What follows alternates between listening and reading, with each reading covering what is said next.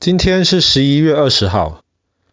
我们知道，在现在这个社会上面，如果有人犯罪的话，那么他一定要受到惩罚，对不对？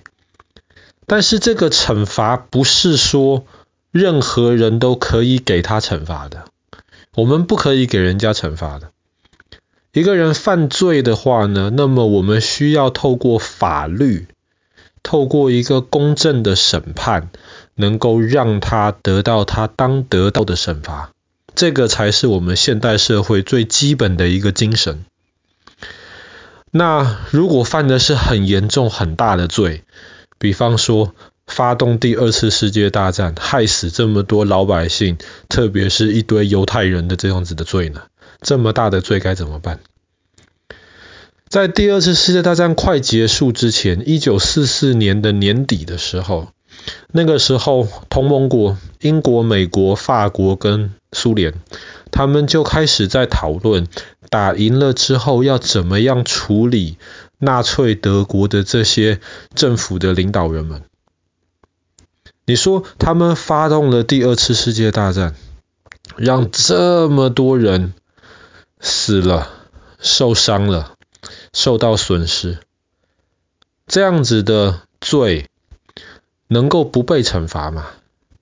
这样子好像有点怪怪的，所以他们应该要得到惩罚，对不对？所以当时同盟国就决定了，我们要怎么惩罚他们呢？其实那个时候，英国、法国、苏联的代表都觉得说，直接把纳粹德国的领导人全部判死刑，因为他们做的事情。他们犯的这些罪，死个十次都是值得的。但是那个时候，美国的代表说不可以。他说：“我们不可以，因为我们很恨这些敌人，就判他们死刑，即便他们可能真的是该死的。”当时在美国的坚持之下，同盟国就同意了。到时候打赢了纳粹德国之后，抓到的这些纳粹德国领导人，要给他们一个审判。要好好的审判他们，好好的让他们有在法院上面为自己辩解、为自己 argue 的机会。可是这个时候问题又来了，你用什么法律来审判他们？比方说好了，他们是纳粹德国的政府领导人，你用纳粹德国的法律来审他们吗？当然不可以啊，因为从纳粹的法律的角度而言，他们是无罪的啊。你怎么可以审他们？那么你用英国、用美国、用法国、用苏联的法律来审他们吗？那也不对啊，因为他们是纳粹德国的领导人，带领纳粹德国做事情，你凭什么用其他国家的法律来审他们？所以后来同盟国的这些领袖们，他们又决定了，他们就签了一个协定。既然我们没有办法用其他国家的法律领他们来审判这些纳粹德国领导人，我们就只能定一套新的法律。这套法律是国际法，是可以放在不同的国家都可以使用的法律。那么国际法这样子的概念，其实以前也有出现过，但是。把国际法放在一个这么大、这么有争议的事情上面，这个倒还是从来没有发生过的事情。而且，当时一直甚至到现在啊，英国、美国的法律系统跟法国、苏联的法律系统又是不一样的。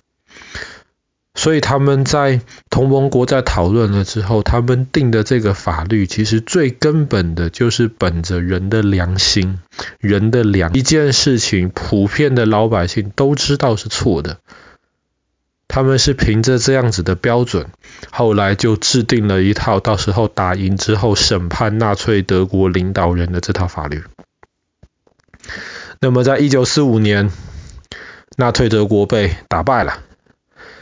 然后打败了之后，有一些领导人，比方说像希特勒，他就死掉了。有一些领导人逃出去了，可是后来还是在全世界不同的地方，有些在南美洲的阿根廷，然后有一些在其他国家都被抓回来。还有一些领导人，总共二十二个重要的领导人，当时就被盟军抓起来，然后在一九四五年今天十一月二十号，在德国纽伦堡的这个城市，开始了所谓的纽伦堡大审，或是纽伦堡审判。为什么选纽伦堡这个城市呢？德国的首都是柏林嘛，可是。纽伦堡对于纳粹党而言，其实是一个非常非常重要的一个地方。当时希特勒带领这些纳粹的这些人做了很多次的大游行，都是在纽伦堡，所以感觉起来纽伦堡就像是纳粹德国的一个精神象征一样。后来盟军就决定了在纽伦堡大审，然后审的这二十二个人当中。如果没有审之前，我们会觉得这二十二个人都该判死刑。结果后来审出来的结果，哎，倒是有点出乎大家意料之外。这二十二个人当中，很多判了死刑了，可是有一些判了有罪，但是没有判死刑，甚至还有几个人后来没有罪就放掉了。当时英国的大法官认为纽伦堡大审是一个非常重要事情，是历史上最伟大的审判，一个象征的现在社会法律制度的这样子的进。为什么呢？因为就像是一开始我们刚刚讲到的，不是因为我们觉得这些人可恶，就直接判他们死刑。那么确实给了这些人机会，让他们在法律上能够为自己当时所做的行为辩护。辩护就是 defend，去去呃去去呃解释他们当时为什么要这么做。而且当时同盟国要控告这些人犯的罪的时候，还要举出证据来，他要证明你是真的犯了这个罪，他才这么审。所以后来就有一些。有几个人后来是完全没有罪被放出来，要么就是没有证据证明他们做了这一些事情，要么就是他们自己提供的解释是被这些不同国家派来的法师大家接受的。所以从这个角度而言，纽伦堡审是一个进步的一个象征。而且其实就像一个大法官说的，纽伦堡审判是一件非常不容易的事情。为什么？一九四五年年中的时候，纳粹德国才被打败。一九四五年十一月二十号的时候就开始纽伦堡审判了。在这短短的半年之内，要把之前全部是被人收集起来、被纳粹德国收集起来的这些证据全部找出来，然后判这些人有罪。其实半年，这是一个非常非常短的时间。这么短的时间之内，可以做出这样子普遍为是一个公正的一个审判，这个是很不容易的事情。可是，其实也有一些人批评纽伦堡审判是作秀，甚至是伪善。伪善就是假，好像是很善良一样，其实不是这么一回事。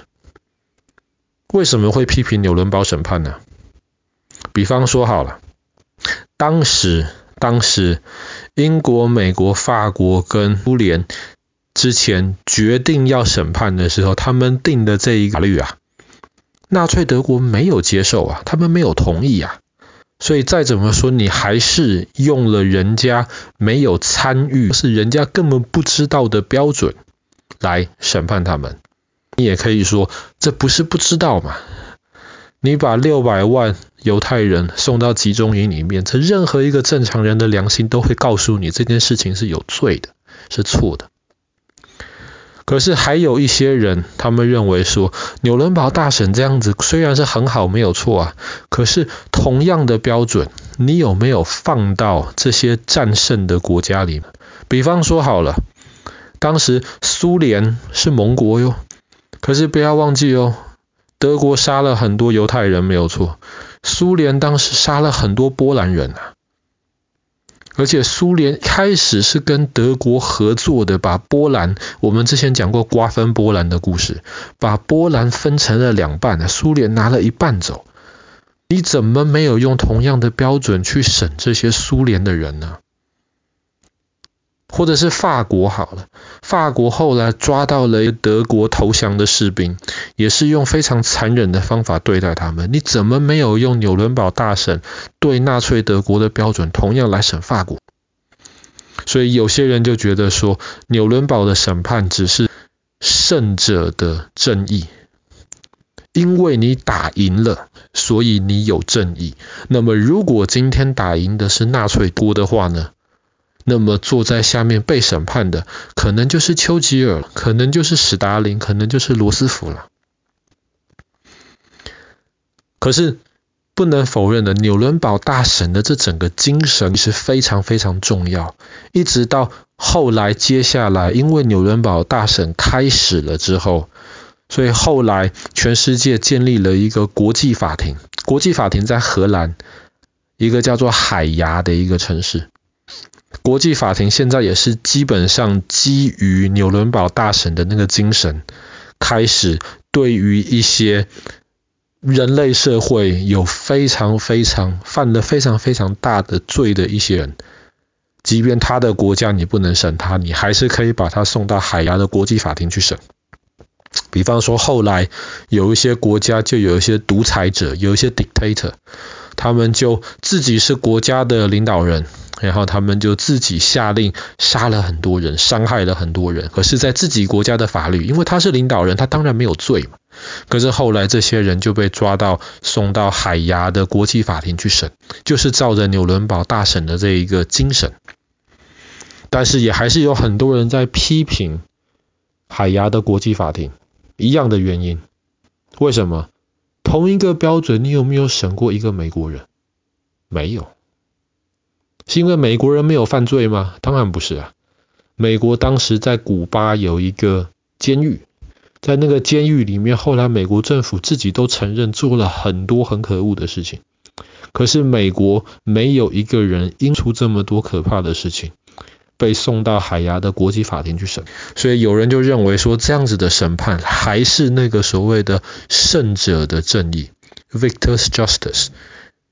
对于这种强大的国家，美国而言，其实这些法律也是审不到他们的。但是不管再怎么说，能够对于这些纳粹德国的领导人有一个至少是公正，让他们有机会为自己辩护的一个审判，而不是直接就不根据任何理由把他们判死刑，这个其实已经是一个非常大的进步了。好啦，我们今天的故事就讲到这边。发生在一九四五年的今天，十一月二十号开始的纽伦堡大审。